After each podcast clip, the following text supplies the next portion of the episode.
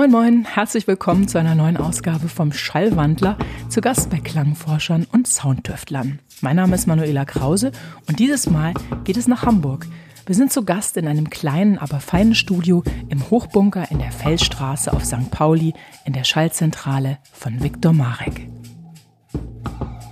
Aufgewachsen in Dienstlaken, wo er schon mit Freunden im Keller Punkrock spielte, zog es Viktor Marek, als er das Alter der Volljährigkeit erreicht hatte, hinaus in die Welt. Der junge Musiker wusste zwar damals noch nicht genau, wohin es gehen sollte, aber dass er weg wollte, war sonnenklar.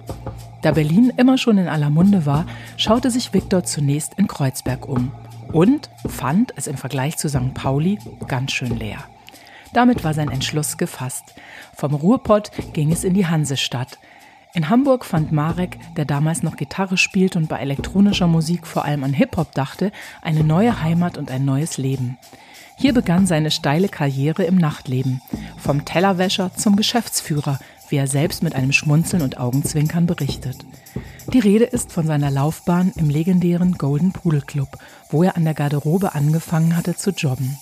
Inzwischen ist er dort Geschäftsführer und kümmert sich um den Tagesbetrieb und alles, was an Organisation in einem Club so anfällt. Eine Tätigkeit, die ihm einerseits viel Freude macht, aber auch ziemlich zeitaufwendig ist. Gleichzeitig bietet sie Viktor Marek jedoch durch den finanziellen Rückhalt alle Freiheiten, was sein musikalisches Schaffen anbelangt.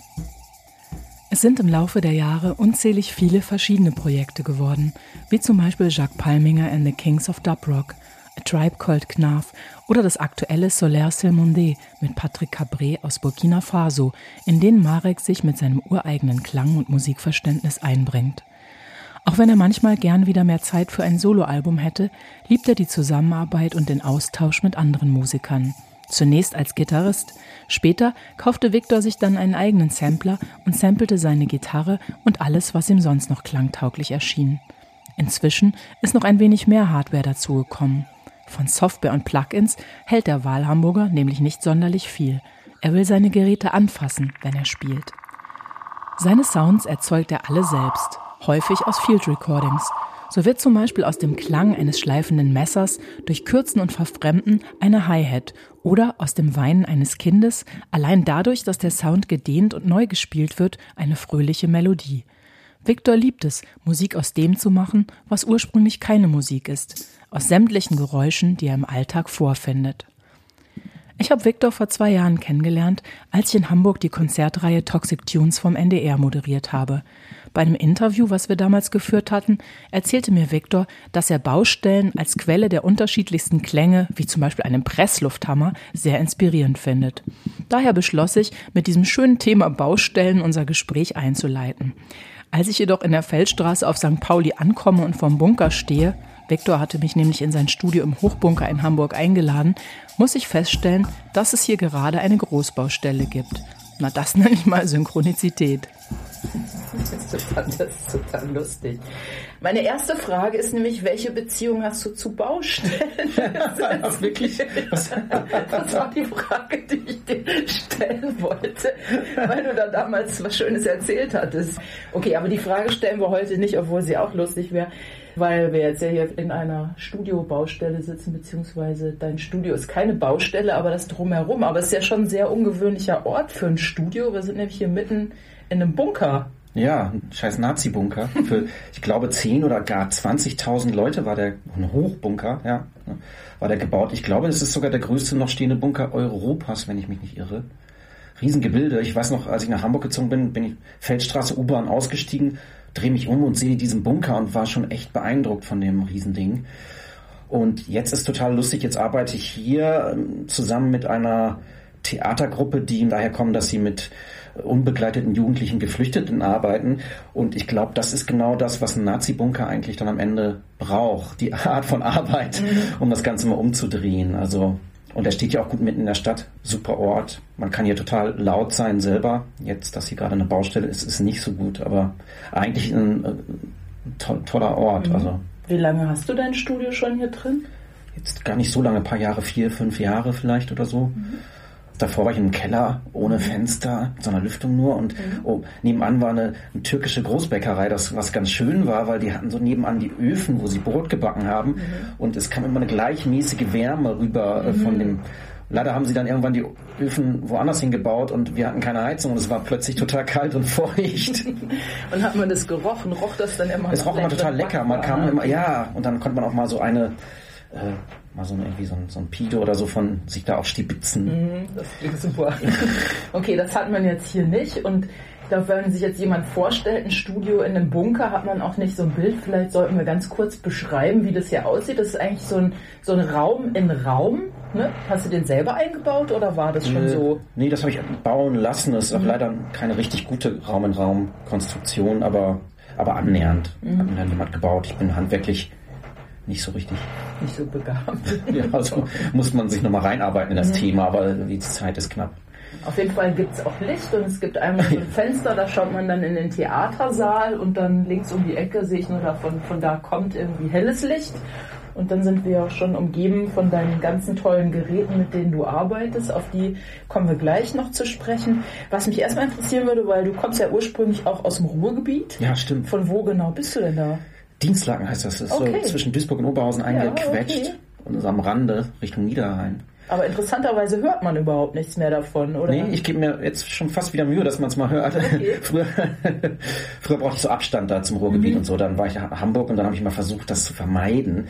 Jetzt finde ich es eigentlich schon wieder ganz gut. Ähm, aber man hört es eigentlich trotzdem nicht so richtig. Ne? Nee, irgendwie hast du, klingst du, also, also du hast natürlich schon durch das, deine Zeit hier so ein bisschen diese nordische Melodie ja. auch so leicht mit, ja, drin. Ist auch mit drin. Aber hast du zum Beispiel, hast du noch Verwandtschaft oder so? Ja, ja, meine Familie wohnt da noch, meine Brüder, meine Eltern und, und so. wenn alle. du mit denen redest, dann redest du doch bestimmt wieder so. Dann rede ich mit, da ist es dann nochmal ganz anders. Dann. Ja, aber das nee. kenne ich nämlich, weil ich komme nämlich auch von da. Wo denn? Wo kommst du also weg? Ich, also ich komme weg von, ich bin eigentlich aus Buckumhöfel. Buckumhöfel, das ist so ein ganz kleiner Ort in Hamm, Hamm in Westfalen. Ah, okay, also so ja. eigentlich so am Rande vom Ruhrgebiet. Ne? Also das das liegt zwischen Münster und Dortmund, wenn ah, genau ja, ja, willst.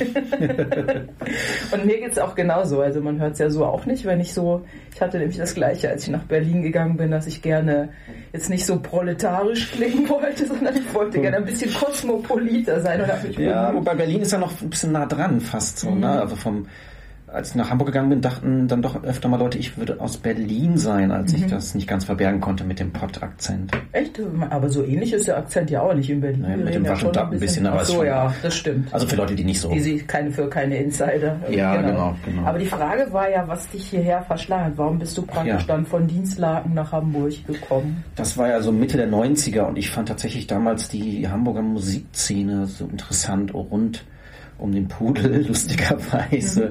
Also das war ja dann noch, das waren die ersten Platten, die da erschienen von der dann später sogenannten Hamburger Schule. So, das war irgendwie so mit 18 für mich dann doch prägende Musikrichtung irgendwie. Und ich konnte dann den Zivildienst nutzen, um dann äh, mir eine da irgendwie, also der Wunsch war auch sehr, sehr groß, da wegzugehen aus dem Ruhrgebiet ja, das war der erste, der, der erste Teil und dann war der, der nachfolgende, wohin denn eigentlich, wenn weg? Und dann sollte es schon ein bisschen weiter sein. Viele Freunde von mir sind nach Köln, aber es war mir noch zu nah dran. Mhm. Dann blieb nur Hamburg oder Berlin. Und dann bin ich, ähm, bevor ich 18 war, mit einem Freund mal nach Berlin gefahren und war so fast so ein bisschen enttäuscht, weil ich war so in Kreuzberg und so und dann war das irgendwie so ein bisschen leer da. Ich hatte es mir lebendiger vorgestellt, weil ich vorher auch mal in Hamburg war und ähm, da war dann St. Pauli doch ein bisschen einfach, vielleicht weil es weil es enger ist und die Straßen kleiner sind, kam es mir irgendwie voller vor, mehr Leute und so. Und dann fand ich Hamburg irgendwie, hat dann irgendwie den kleinen vor mhm. Vortritt gekriegt. Und so musikalisch hat sich auch mehr angesprochen. also mich, so. Ja, mhm.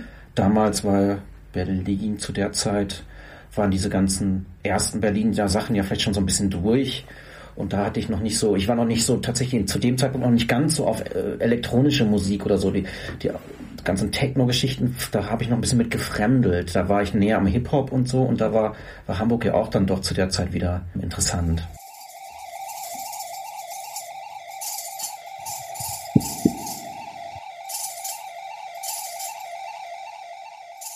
Du hast selbst zu der Zeit auch schon Musik gemacht, als du hergekommen bist, oder hat es dann hier begonnen? Nee, ich habe vorher schon Musik gemacht ähm, und habe dann auch meine erste Band, bevor ich hier eine Band gegründet habe, habe ich äh, Freunde aus Dienstlaken dann noch hierher geholt. Ich habe dann bei äh, Rocco an der Tür geklingelt, hatte irgendwie seine Adresse. Du kanntest den, ihn, oder? Ja, ich kannte ihn so nicht so gut. Also ich hatte ihn vorher mal kennengelernt nach einem Konzert, da haben die gespielt in, nämlich in, ähm, ganz in der Nähe von Dienstag in Förde, da hieß, gab es einen Laden, der hieß Rolling Stone, genau. Mhm. Und da hat er gespielt und dann habe ich wieder nach mit denen irgendwie gequatscht und so und dann ähm, bin ich dann in Hamburg, bin, habe ich bei ihm geklingelt und ihm eine Kassette, ein Tape mit einer ganz, ganz schlechten Aufnahme von uns in die Hand gedrückt, nur so einen Kassettenrekorder aufgenommen und das fand er aber wohl auch irgendwie lustig und das war dann am Ende unser erster Gig im Pudelclub. War das noch mit deiner, mit dieser Psychobilly-Fun? Also das ist doch so eine, diese Waltons, ne? Ah, nee, das war Jack. Jack hatte die Waltons. Also ich dachte, du wärst ja. auch bei den Waltons Nee, da war ich Jetzt habe ich was durcheinander gebracht. Nee, ah, okay, alles nee. klar. Was, was hattest du für eine Band damals? Das war mit einem alten Freund von mir, Thorsten Passfeld heißt der, der ist jetzt so Maler geworden, dann mhm. irgendwann macht auch so ein bisschen Musik, aber man kennt ihn so ein bisschen aus der, weil er so, so ähm, lust, sehr lustige Bilder malt. Und noch einem anderen Freund, wir hatten dann so eine Band, die hieß Triofidel oder so. so Im Keller meiner Eltern Fidel so. Castro, oder? Ja, irgendwie, ja, eigentlich wegen Fidel Castro oder weil Fidel auch so lustig klingt. Mhm. Diese, also diese, diese Mischung zwischen Fidel Castro und Fidel als Ausdruck für Rumfiedeln so. Mhm. Und wir haben dann im Keller meiner Eltern eher so auf so Waschtrommeln mit Gitarren und so Schrottpunk gemacht, mhm. irgendwie so. Und genau, dann kam es zu dem Gig im Pudelclub und dann muss, hatte man gleich so einen ganzen Abend mit Auflegen und so. Und dann gab es damals ja nur den einen Plattenspieler mit Mikro und dann waren da aber auch immer gleich alle, also ich, ich glaube, zu der Zeit hat der Pudel gar nicht jeden Tag auf, sondern wenn er auf hatte und dann waren auch irgendwie, waren dann Frank Spilker und die ganzen Leute waren dann da plötzlich da und es mhm. drehte sich so um, die Leute, die ich sonst die ersten Platten gekauft habe, dann stand ich plötzlich auf der Bühne und war der Musiker und war dementsprechend nervös mit 18 mhm. oder so und war dann aber ein total lustiger Abend und hat alles gut funktioniert. Genau, war vielleicht auch so ein bisschen mein Einstieg, dann habe ich ziemlich schnell gearbeitet, da auch hinterm Tresen mhm. und Norbert, der damals eigentlich den Pool selber organisiert hat. Rocco und Schwarz haben dann mehr so ein bisschen das Programm gemacht und das drumherum. Das tägliche Geschäft hat der Wiener Norbert gemacht. Bei dem habe ich dann angefangen, der hatte noch den Tempelhof an der Garderobe zu arbeiten und dann war das Beginn meiner Nachtleben-Karriere. Jetzt, jetzt arbeite ich da immer noch und ja, verrückt. Aber cool, also das war eigentlich so, so bist du überhaupt auch in diese Szene reingekommen, so weil du halt dein Tape abgegeben hast, dann gab es den ersten Gig und von da aus ja, ja, ging genau. dann alles weiter. Okay. Ja, ja.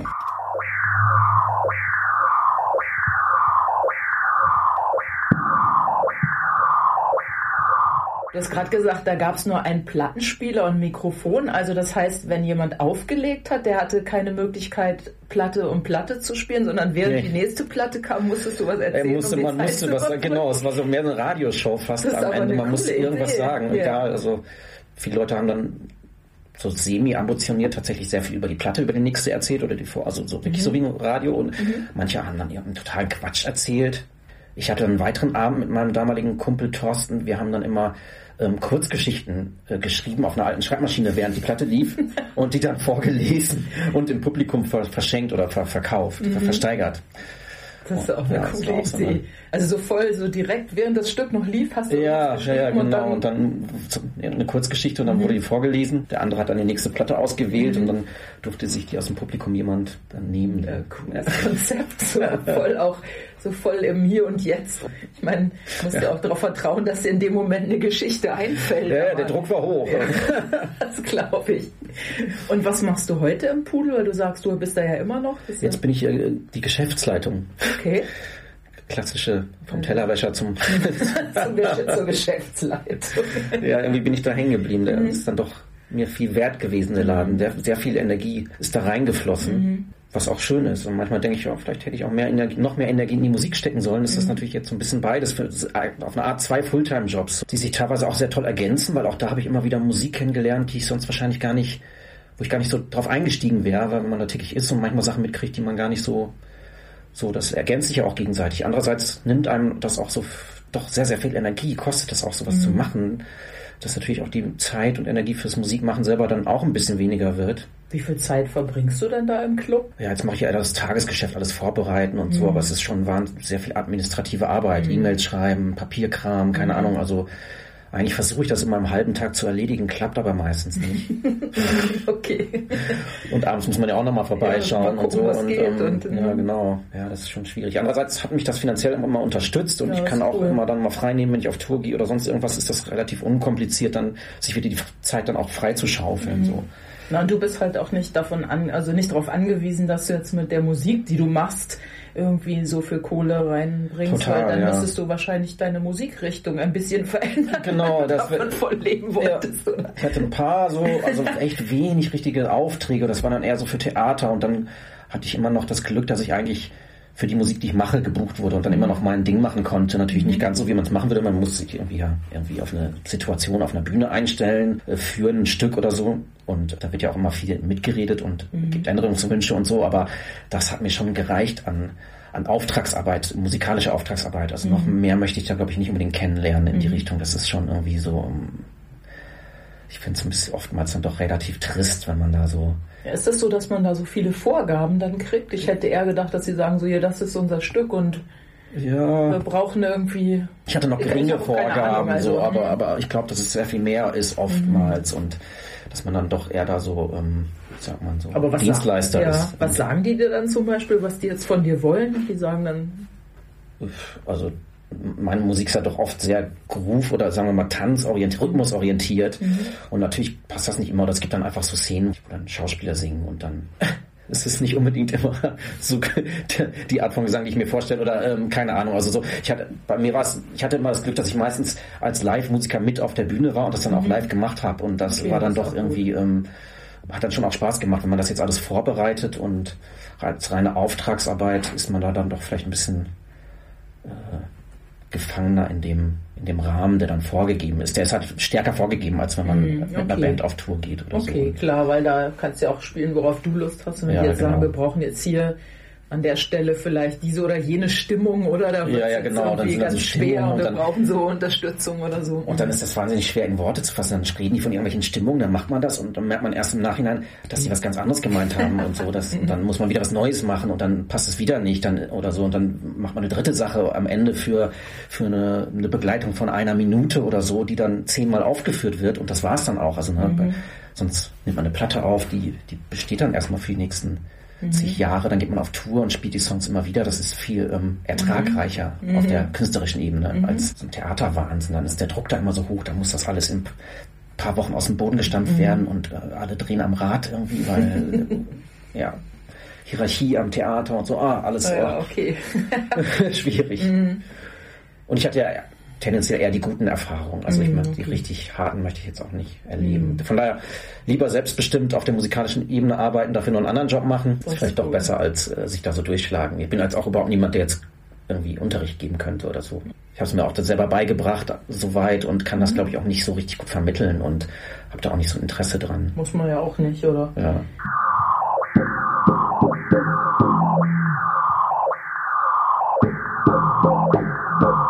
Also du bist eher so voll der Autodidakt. Ja, Und angefangen hast du mit Gitarre oder Trommeln? angefangen habe ich mit Gitarre tatsächlich. Okay.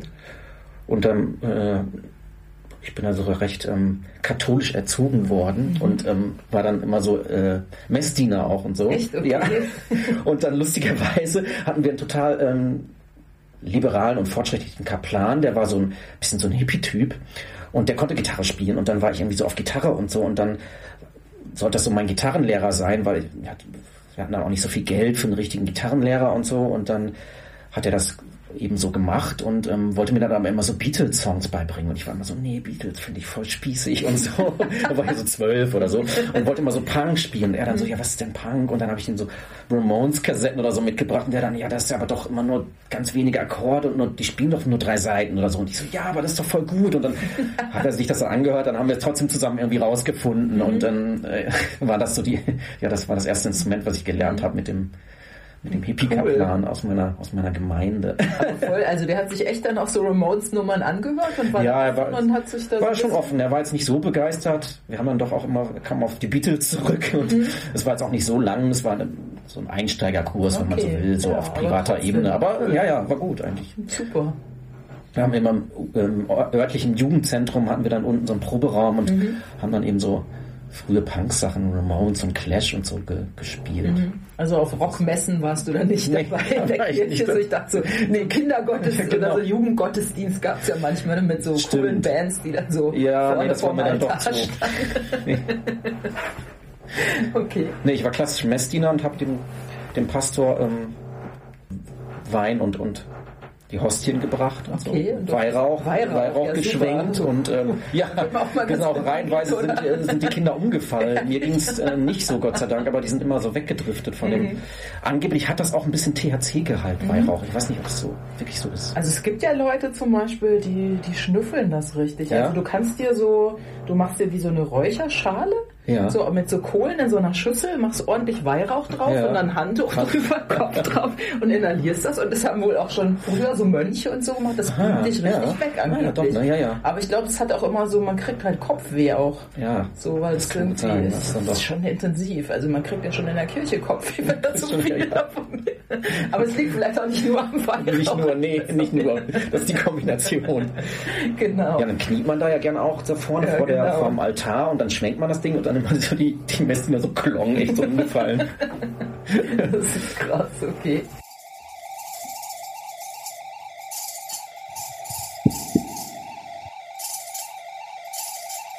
Wie bist du dann praktisch vom, vom, vom Gitarrespielen äh, zur elektronischen Musik umgeschwenkt oder was waren so die ersten Impulse, die da so kamen, dass du gedacht hast, ja eigentlich könnte ich auch mal was anderes machen als Gitarre oder? Ja, so ein bisschen. Es kamen so ein paar Sachen zusammen. Erstmal, dass die, dann hatte ich hier zwei Bands in Hamburg ziemlich früh, weil das über die Entfernung mit den anderen irgendwie nicht ging. Und da stellte sich auch schon relativ schnell heraus, ja, der eine studiert, der andere macht das und so. Und ich wollte, ich wollte das ganz viel machen, jeden Tag irgendwie Musik machen und so. Und die Zeit war bei den anderen nicht da. Und dann stand ich da alleine im Proberaum, das bringt's ja dann auch nicht. Und dann ähm, war es auf der einen Seite, dass ich dann so frühe Drum Machine und Synthesizer so gesynkt habe und dann eben dementsprechend dazu selber spielen konnte. Ich hatte dann irgendwie einen Drummer und einen Bassisten, äh, in dem ich die Elektronik benutzt habe, was ich total gut fand. Gleichzeitig hat sich dann meine, meine Musikgeschmack dann auch eben zur Elektronik hingewandelt. Ähm, Das hat sich so gegenseitig immer beeinflusst.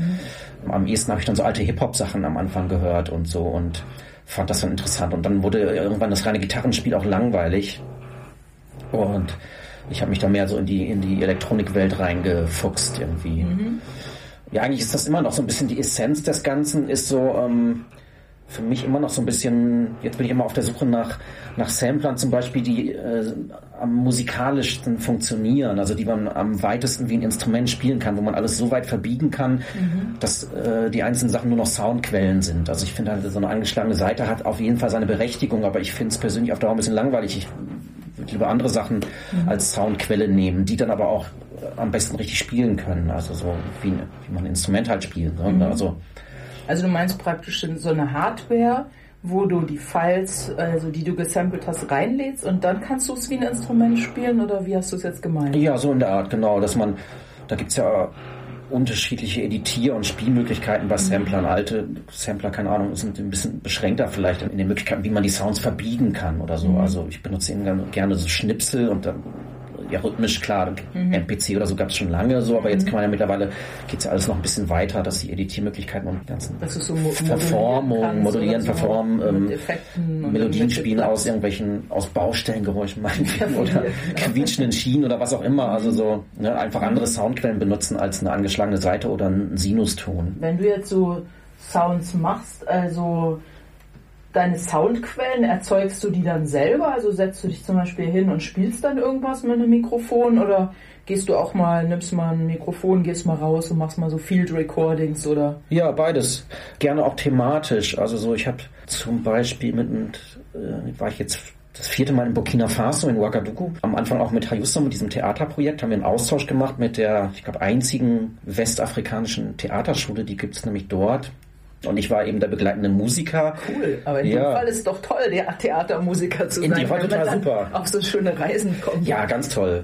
Das ist ja auch jetzt ein bisschen aus, ausgenommen. Das ist ein sehr spezielles Projekt Mhm. und da, das ist ja auch nicht in der Hierarchie, eines Theaterhauses oder Mhm. so. Also ist ja dann doch sehr so ein Off-Projekt. Ja, es ist nicht alles negativ am Theater. Ich habe auch gute Erfahrungen gemacht. Also, ne, hatte ich so auch nicht verstanden, aber Nee, ja, ja. Nee, weil du eben meinst, du arbeitest lieber frei, aber ich dachte, Ja. wenn du dann so Nee, da ist aber frei arbeiten. Mit einer Aufgabe, die ich mir Okay. sonst vielleicht so nicht gestellt hätte, Ah, okay. aber Und du hast trotzdem alle, allen Freiraum. ja, ja, okay, ja. Cool. Da total, ja. Und da hast du dann dort Sounds Und da bin ich dann eben, aufgenommen? äh, genau, da habe ich ziemlich viel Field Recordings gemacht. Bin mit meinem Mitmusiker, den ich dort dann auch gesucht habe. Ich habe dann versucht auch ähm, jemanden vor Ort, der eben eine Zusammenarbeit zu, äh, zu haben und habe dann auch Patrick Cabré gefunden, ganz toller Musiker von dort. Und da bin ich mit ihm zusammen rumgefahren. Wir waren so auf dem Markt und haben dann alles Mögliche aufgenommen. Dann irgendwie äh, ähm, werden da ja auch gerne Tiere direkt auf dem Markt noch geschlachtet. Da sind ja viele Hühner und dann Kopf ab und ähm, das Quietschen und das ganze Tier wird auseinandergenommen. Da habe ich dann immer schön Aufnahmegerät draufgehalten mhm. und dann äh, darf sehr, doch sehr, sehr viel davon benutzt. Also die Songs eigentlich quasi fast komplett die Struktur aus, aus den dort den Aufnahmen gemacht. Mhm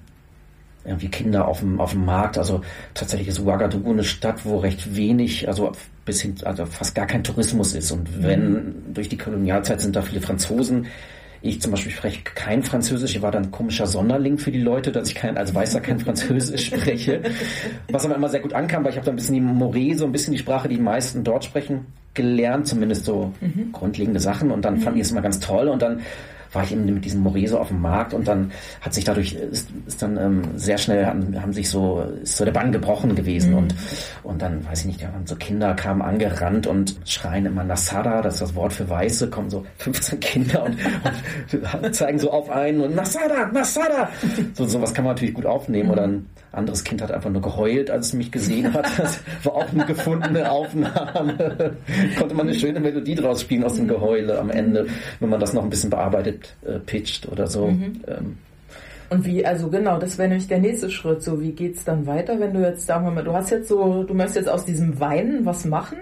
Also dann würdest du das im Sampler reinpacken und dann mhm. kannst du von dort weiterarbeiten. Aber benutzt du dann, man, weil so Field Recordings kann man ja oft auch eher so atmosphärisch nutzen, ja. oder? Weil oft hast du dann, du hast so einen Raum, wenn du zum Beispiel sagst, da ist so ein Markt und man hört mal so ein Quietschen ja, ja. oder so ein Messer, was geschliffen wird und die Stimmen und so, da würde ich denken, dass das ja eher so erstmal eine Atmosphäre erzeugt. Aber du das hast ja Atmosphärische gesagt, du, interessiert mich eigentlich eher nicht so. Okay. Also wenn so ein Messer schleifen, dann würde ich das zum Beispiel als Hi-Hat nehmen oder so. Ah, okay. Also, ah ja, okay. Zum Beispiel. Das heißt, du schneidest dir das dann so zusammen, bis so du die eine Stelle hast. Ja, genau. Eigentlich nur so totale Schnipsel. Das mhm. Weinen war jetzt ein bisschen länger, aber man mhm. redet jetzt auch nur von von ein, zwei Sekunden oder so. Mhm. Und es hat, was daran immer schön finde, das hat ja eine totale Unreinheit. Also das ist ja kein reiner Ton, der ist ja auch äh, wenn er ein bisschen länger ist, nicht stimmbar, also mhm. nur, nur bedingt. Mhm. Dann kann man versuchen, auf ein A zu stimmen, aber der ist in sich so unrein. Mhm. Das ist meistens, also es haut natürlich nicht immer hin, aber meistens ergibt das irgendwie eine ganz gute Reibung im, im mhm. Grundton und das kann man natürlich auch noch alles weiterhin verfremden. Dann jagt man es noch durch Effektgeräte und äh, verstimmt das noch viel tiefer oder so. Ich habe auch gar nicht den Anspruch, dass das, das, das Wein als das zu erkennen ist. Mhm. Aber es gibt trotzdem irgendwie eine Grundatmosphäre,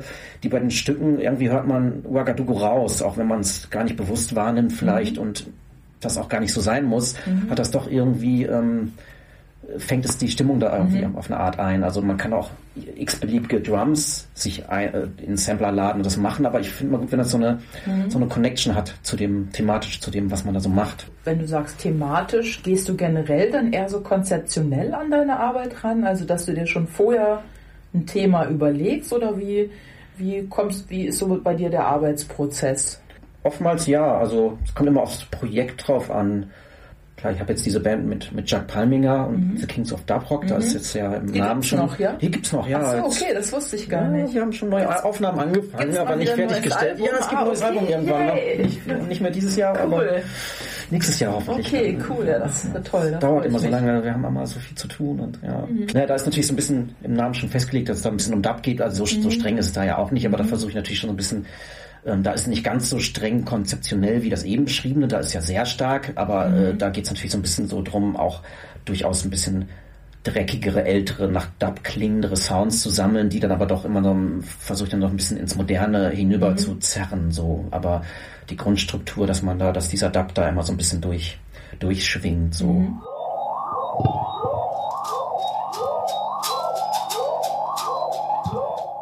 Habe ich dieses Projekt mit, mit Ashraf Sharif Khan, mit dem pakistanischen Sita-Spieler und das funktioniert auch nur so gut, weil weil es da eben um Improvisation geht. Also da ist immer so ein Thema musikalisch, um das sich das ganze Stück irgendwie so drumrum äh, ausbreitet. Es mhm. ist ja auch in der in der traditionellen pakistanischen Musik so sind ja auch, wenn man so will, auf eine Art fast so Loops oder so. Also so wird dann halt von einem Tablaspieler begleitet, aber der Tablaspieler spielt ja auch sehr, sehr, sehr dynamisch. Mhm. Das interessiert mich, das umzusetzen auf einer elektronischen Ebene. Wie kann man möglichst dynamisch ähm, und offen improvisieren mit den mhm. Geräten? Natürlich braucht man irgendwie eine Grundlage. Ich kann jetzt nicht alles in dem Moment herstellen, aber ähm, wie kann man das Voreingestellte möglichst weit verfremden, verändern und in, auf die Situation dynamisch eingehen? Mhm. So. Weil jetzt gerade so bei so einem, beim Sita-Spiel oder so, es wäre halt voll langweilig, wenn du einfach nur so ein Four-to-the-Floor-Beat hättest, der halt ja, so durchgeht. Ne? Ja, dann also, wird's beliebig so. Das genau. ist irgendwie, das kann es also, nicht sein. Dass das du die Patterns irgendwie auch variieren kannst, so Ja. rhythmisch. Okay, aber das ist schon eine coole Herausforderung. Ist gut, dass du das angesprochen hast, weil darauf hätte ich dich eh nochmal angesprochen, weil es ja auch ein ziemlich ungewöhnliches Projekt ist. Ich kenne eigentlich sonst niemanden, der mit einem Sita-Spieler zusammenarbeitet, der auch noch aus so einer Dynastie von. Sita-Spielern kommt. Und da ist natürlich voll spannend, so wie, wie seid ihr aufeinander aufmerksam geworden oder wie ist dieses Projekt entstanden? da muss ich jetzt dem Theater danken, dann doch in dem Fall. Siehst Aber- schon wieder. Aber auch die äh, Gruppe, die hier vorne probt, Hayussom, um sie nochmal zu nennen, gute Gruppe, die ähm, wollten gern ein Bollywood-Stück machen und ähm, haben dann irgendwie Ashraf gefunden und hatten ihn dann eingeladen als Musiker. Und der war schon hier in Hamburg? Der war oder? lustigerweise in Okay. Hamburg. Also der hat äh, auf Tour eine Frau aus Kiel kennengelernt und ist dementsprechend in Kiel gelandet. Mhm. Hat sie gleich geheiratet. Nach dem dritten Tag kennenlernen haben die geheiratet. Verrückte Sache. Unglaublich. ja. Und dann ähm, Wo die Liebe hinfällt. ja, genau. Haben die ihn irgendwie im Netz gefunden und ähm, er sollte das Stück begleiten und auf Dauer war es denen dann nur eine Sita mit Tabla vielleicht noch ähm, dann doch zu klassisch und haben mich dann dazu ins Boot geholt und ich war dann erst ein bisschen skeptisch, so Sita, weiß nicht, keine Ahnung, habe ich jetzt nicht so viel mit zu tun, war da ein bisschen vor, vor, äh, Vorurteil behaftet. Und er lustigerweise auch so ein bisschen, er hatte zu dem Zeitpunkt noch null irgendwie Zugang zu elektronischer Musik oder so. Und dann war, fremdelten wir so ein bisschen und merken aber doch relativ schnell, irgendwas ist da, was wir an dem anderen so mögen und haben uns gegenseitig, er hatte seine Sita dabei, dabei, hat mir was vorgespielt, ich hatte Aufnahmen dabei und habe ihm was vorgespielt und irgendwie mocht, mochten wir uns da gegenseitig so äh, beim ersten Treffen direkt. Und Also auch so menschlich. Oder, menschlich, oder, oder genau, musikalisch. oder beides irgendwie Mhm. so, ja.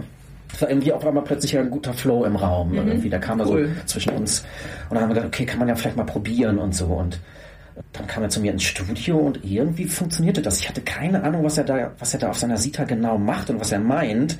Und ich war auch ein bisschen irgendwie so, welche, welche Rhythmik spielen die wohl und so, keine Ahnung, in welchem Raster, na lass mal einfach ausprobieren und irgendwas angeschmissen und irgendwie ergaben sich dann für das, für das Theaterstück musikalische Ideen, die haben dann da sehr gut funktioniert und ähm, zu dem Zeitpunkt hatten wir ein, eine große Pudelgala auf Kampnagel, auf dem, auf dem, in dem Theater Kampnagel, das war dieselbe Zeit.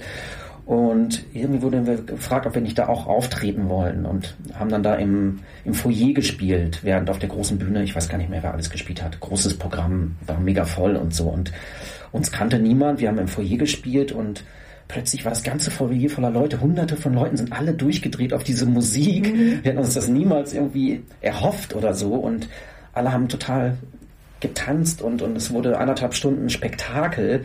Und seitdem war irgendwie klar, okay, wir müssen dieses Projekt irgendwie weitermachen. Fernab von der ganz normalen Theaterbühne. Und das macht ihr auch. Das machen wir immer noch, damit ja. nach wie vor auf. Das heißt, es war für Ashraf dann irgendwann das erste Mal, dass er mit seiner Sita in einem Ja. elektronischen Club gespielt hat, oder? Ja. Das muss ja für ihn auch ein tolles Erlebnis Das gewesen ihn auch ein sein. tolles Erlebnis. Plötzlich so verpeilte Raver, die Ja, auf seine. Musik abgehen. Dann sitzt er in traditioneller Kleidung, richtig so, im, im Schneidersitz auf einer erhöhten Bühne, so dass er mit mir auf einer Höhe ist. Und dann kam bei dem besagten Konzert auch wirklich eine Frau an, die kam immer näher zur Bühne und war so richtig geflasht davon und fing an, seine, seine Füße, die, die nackt waren, so anzufassen, immer während er gespielt hat. Und er war erst ein bisschen äh, befremdelt und war dann, äh, fand es dann aber irgendwie auch gut, so.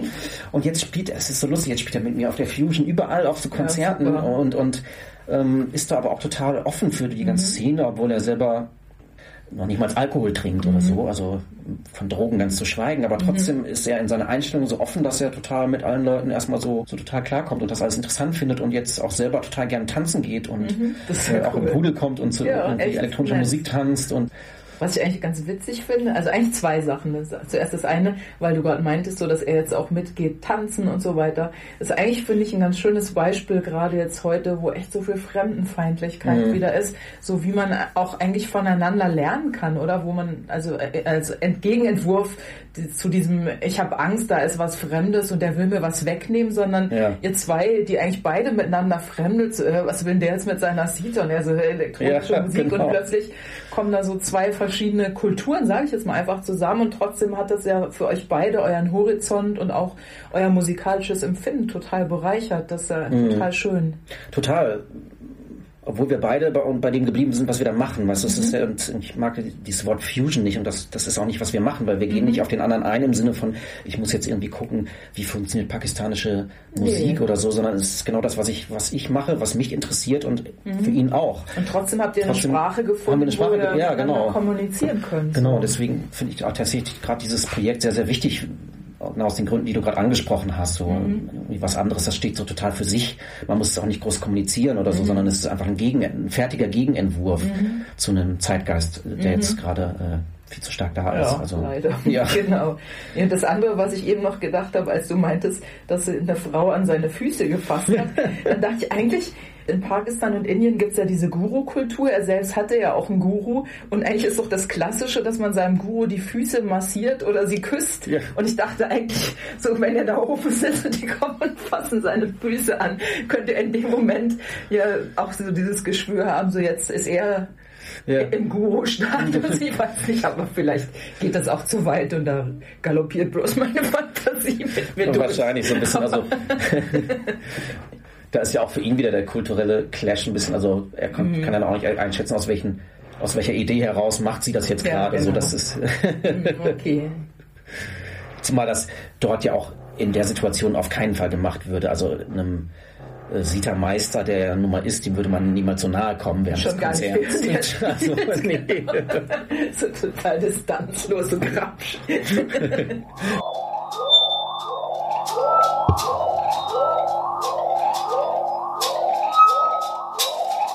Das gegenteilige Beispiel also war so, ähm, wir waren dann auch zusammen in Pakistan auf Tour mhm.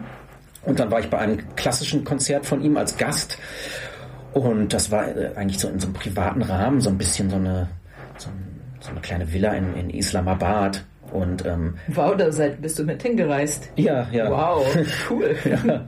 Und ähm, ja, da war das in so einem Wohnzimmer von so etwas wohlhabenden Leuten. Die, da waren dann so dementsprechende Gäste auch privat eingeladen und irgendwie Warst du nervös? Ich war, ja, ich war schon nervös ein bisschen tatsächlich. Da wusste ich nicht so richtig, wie verhält man sich jetzt so. Und da saß ich dann so gegenüber von ihm, recht nah an der quasi Bühne. Da gab es keine Bühne, die saßen einfach auf, auf Teppichen auf dem Boden. Und es dauerte dann doch alles noch sehr, sehr lange. Und für mich war dann doch die ganze Zeit so im Schneidersitz sitzen, was man da eigentlich dann doch so macht, dann irgendwann unbequem. Beine ich habe so ein bisschen, ich bin so ein bisschen, ja, mir, es gab auch für mich dann keine Unterhaltung oder so im Sinne von, ich bin so ein bisschen weggedriftet. Ich kannte die Leute alle nicht und mhm. war da so für mich und es war keine Musik und so und es dauerte immer länger und dann habe ich so die Beine so ein bisschen ausgestreckt und das gar nicht so richtig geschnallt.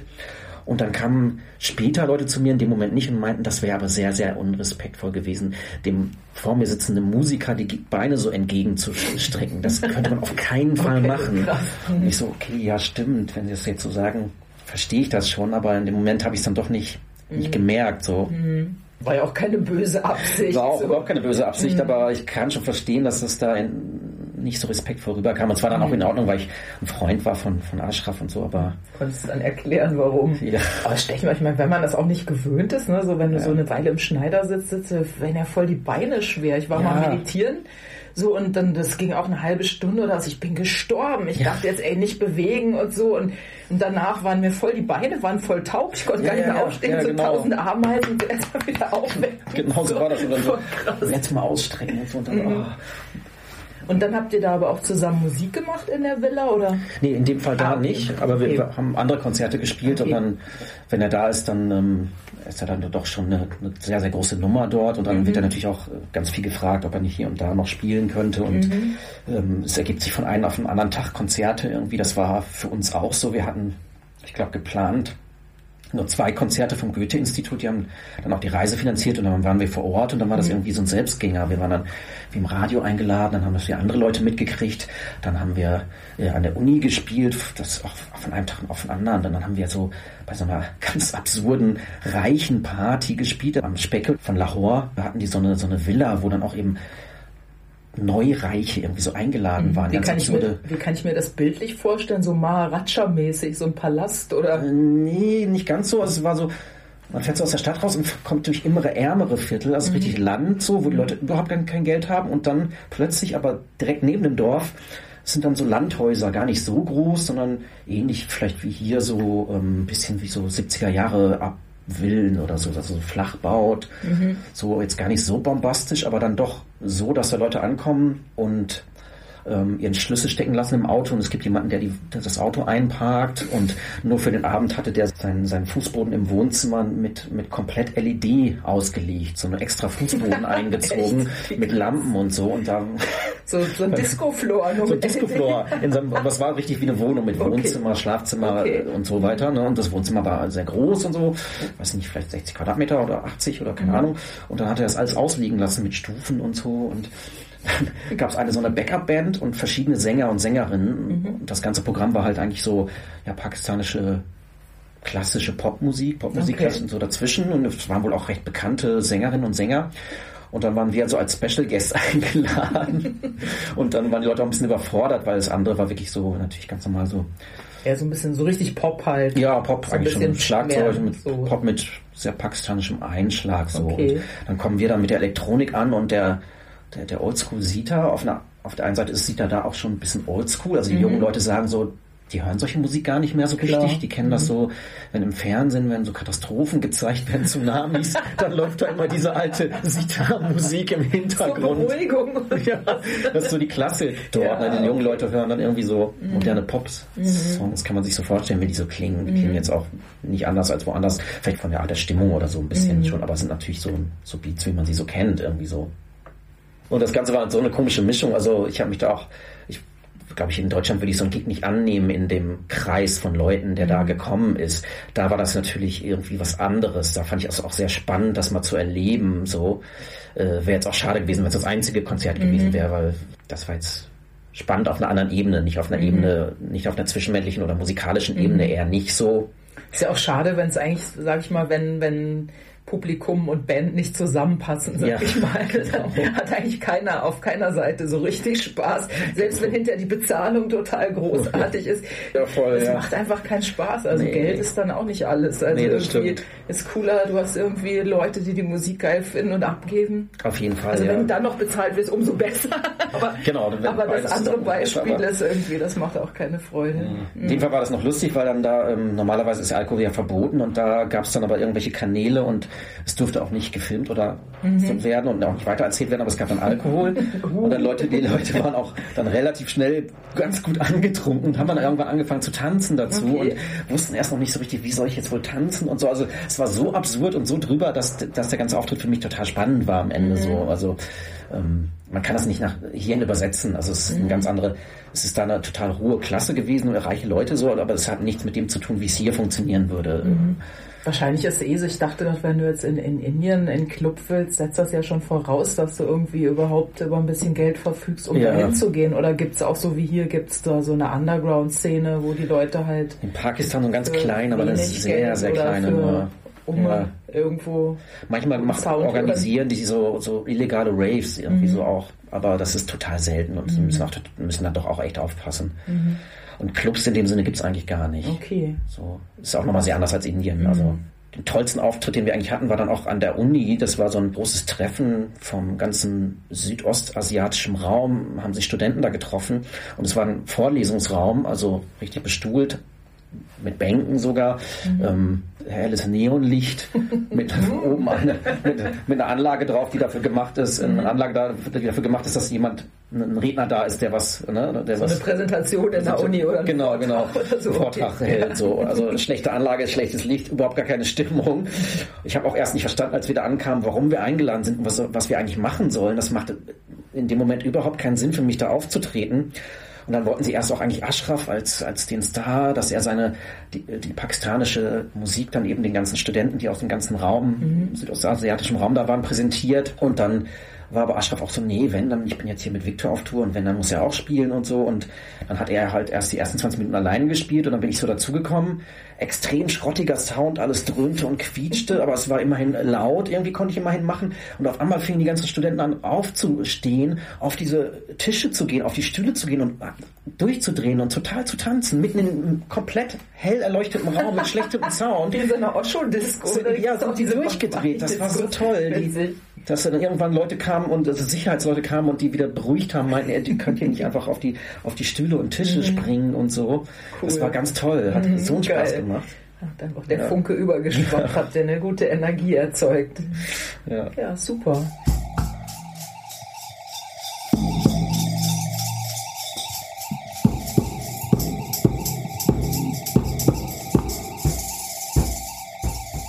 Es klingt so, als wäre es eine gute Entscheidung gewesen, von Dienstlaken nach Hamburg zu gehen. Also ja. da bist du ja schon weit rumgekommen. Stimmt, ja. ja ist echt toll. Tatsächlich hat mich ja dann die Anfänge haben mich dann doch äh, immer weniger interessiert. Also ich verfolge das mittlerweile jetzt auch nicht mehr so, die deutschsprachige Musik oder so. Mhm. Ich, der nächste Schritt wäre jetzt eigentlich irgendwie, keine Ahnung. Also es ist ein guter Standort, um tatsächlich so rumzufahren. Also mhm. ich, das finde ich am spannendsten, nach mhm. Pakistan zu kommen und da auch noch Musik machen zu dürfen oder nach, nach Ouagadougou, nach Burkina Faso. Habe ich noch nie gehört toll. vorher. Ouagadougou heißt das. Das ist die Hauptstadt von Burkina Faso. Echt, ja. die heißt so Ouagadougou.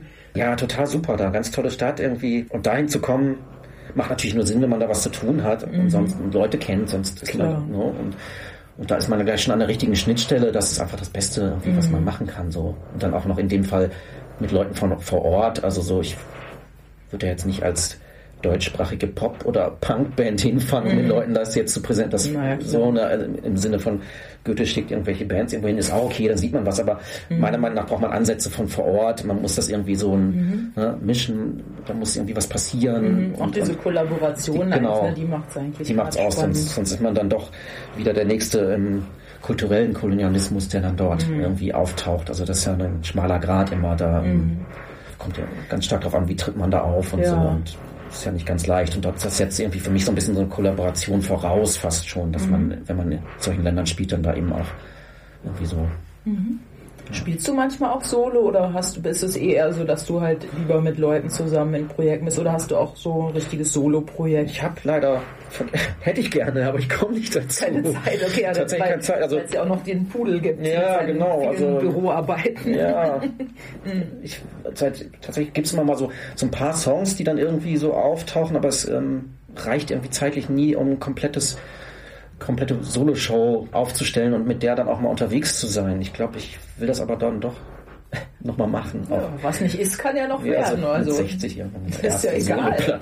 Ja. Macht ja nichts. Guck mal, kennst du, es gab doch in, irgendwann Ende der 90er gab es irgendwie so eine Kollaboration von Louis Austin. Ja, ja, ja, stimmt. Und dann ist der doch auch, der hat vorher immer nur in irgendwelchen Hotelbars und hat immer so davon geträumt, so Crooner. Und der hat, ich weiß nicht mit wem das ich glaub, war. Ich glaube, Matthew Herbert war das sogar. Hat er nur einen Remix für ihn nee, gemacht? Nee, der hat einen Remix gemacht und der hat mit so einem, auch mit einem Wiener Musiker, so ein junger Typ, der hat so krasse Elektronik gemacht. Ja. Ich habe die Platte auch zu Hause, mir fällt gerade der Name nicht an. Auf jeden Fall war der auch schon so uralt und ja, hat davon geträumt und plötzlich ist er irgendwie durch die ganzen Clubs getingelt so ja. und, und irgendwie konnte da nochmal so seinen Traum von Frank Sinatra, weil sie auch nicht ausleben. Stimmt. Das war voll cool. Das war super. Also Alter ist kein Grund. Nee, ist kein Grund. Eigentlich ist kein Grund. Im Gegenteil. Ja.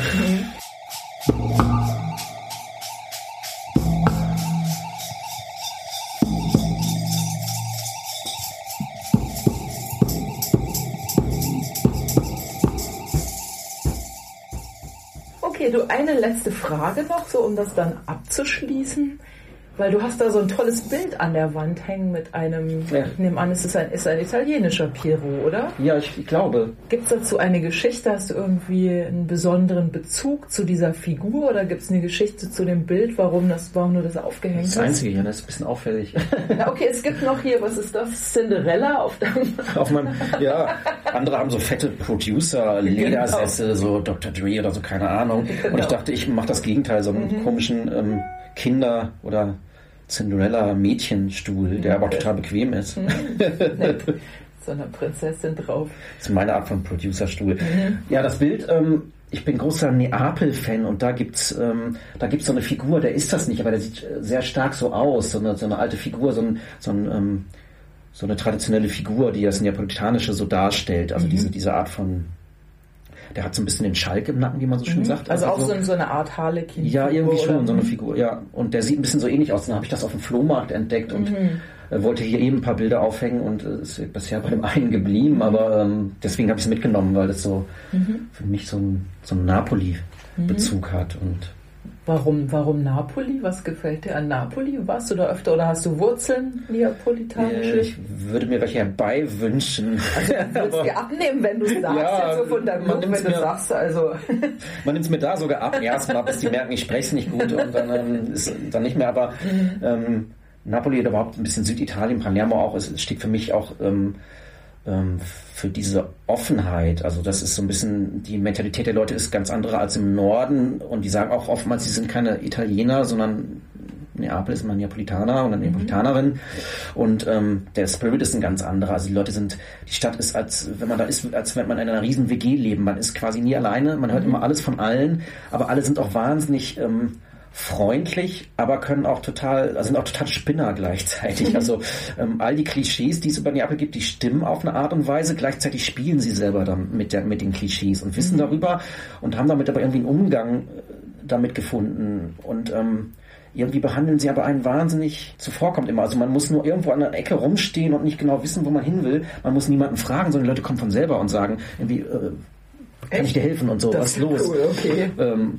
in Palermo ist es noch so, dann, wenn man jemanden fragt, sind die Leute total nett und gehen mit einem mit, wenn sie einem den Weg nicht erklären mhm. können, weil man es nicht versteht oder so. Mhm. In Neapel ist es so, dass, dass man noch nicht mal die Leute fragen muss, die kommen von alleine irgendwie so.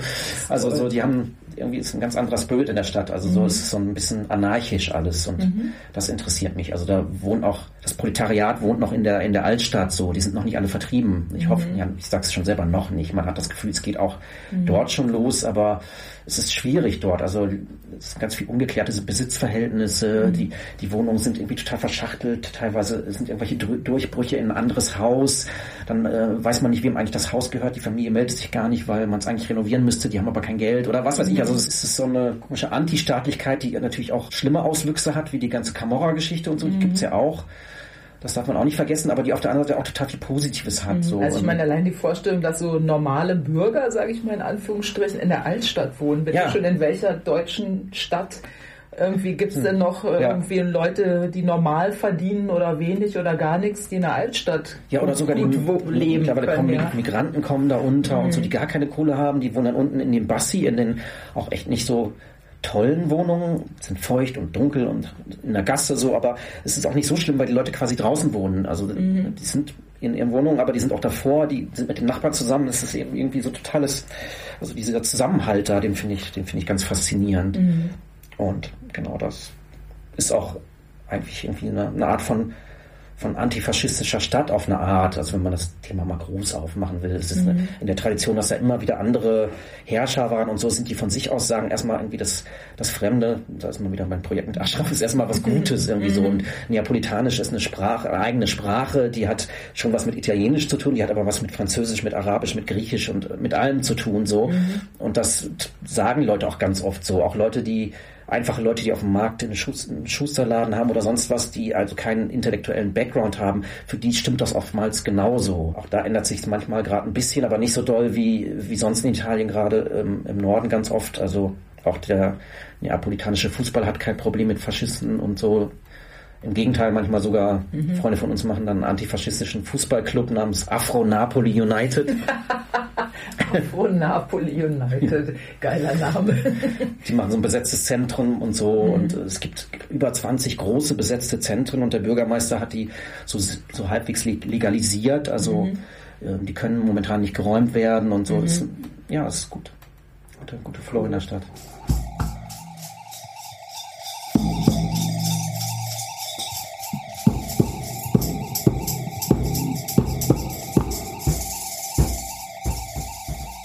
Irgendwas, was du jetzt gerne noch erzählt hättest und du denkst, wieso hat sie überhaupt nicht danach gefragt? ich weiß nicht, jetzt haben wir alles schon so breit angesprochen. Ähm, da könntest du noch einen Link mit reinnehmen, dieses Burkina Faso-Projekt. Mhm. Da waren wir jetzt, das hat mit diesem Hayusam Theaterprojekt angefangen. Mittlerweile ähm, habe ich aber mit den Bühnenbildnern von dem, von dem Hayusam Stück ein neues Projekt oder ein mhm. anschließendes Projekt dort gemacht, weil es uns da auch äh, so gefällt vor Ort, weil der, der Patrick Cabré ist zwar Musiker, aber der hat auch einen Verein dort, mhm. der angefangen hat, ähm, mit, mit Straßenkindern aus dem Viertel ähm, den Musikunterricht zu geben und denen auch Musikinstrumente zu kaufen. Cool. Das finanziert er tatsächlich so, indem er, wenn er auf, in Europa auf Tournee ist, seine eigene Gage irgendwie aufteilt zwischen persönlichem und den Rest gibt er dem Verein, der dann Super. irgendwie Sachen das für Kinder cool. kauft. Mhm. Und äh, der Verein wächst immer mehr und jetzt geht es darum, Grundstücke zu kaufen, so viel im Speckgürtel der Hauptstadt, weil auch mhm. da schon internationale Großkonzerne Land wegkaufen, um dann da irgendwie ähm, Reis anzubauen, nach China zu verschicken oder sonst was. Und da kauft er mit seinem Verein, äh, Grundstücke und gibt das, vergesellschaftet das quasi. Ne? Und mhm. es gehört nicht ihm als Person, sondern dem Verein. Und da haben wir ihm jetzt geholfen bei einem Projekt, das nennt sich Soul Air Silmonde. Also Silmonde ist sein Verein und wir mhm. haben Soul Air Silmonde gegründet, mhm. haben mit ihm zusammen ein weiteres Land gekauft und äh, die anderen Bühnenbilder haben einen ganz tollen, riesigen äh, Turm hingestellt, mhm. der oben Solarzellen hat. Das Dorf wo er ist, mit, mit Strom versorgt, mhm. mit Licht und Strom. Und wir haben dann in diesem äh, Turm im ersten Stock quasi ein Konzert gespielt, der Patrick und ich. Und ähm, für die Landbevölkerung. Und die, die meisten Männer waren noch arbeiten. Es war so relativ am Sonntag 18 Uhr oder so. Mhm. Und da waren dann nur Kinder und Frauen und die haben dann alle angefangen zu tanzen irgendwann und so. Und die Sonne ging langsam unter und das Strom funktionierte schon. Wir wurden beleuchtet von eigenem, mhm. aus eigener Kraft quasi. So. Mhm. Und es war so, das war ganz toll. Was, das ist das aktuelle Projekt in Burkina Faso.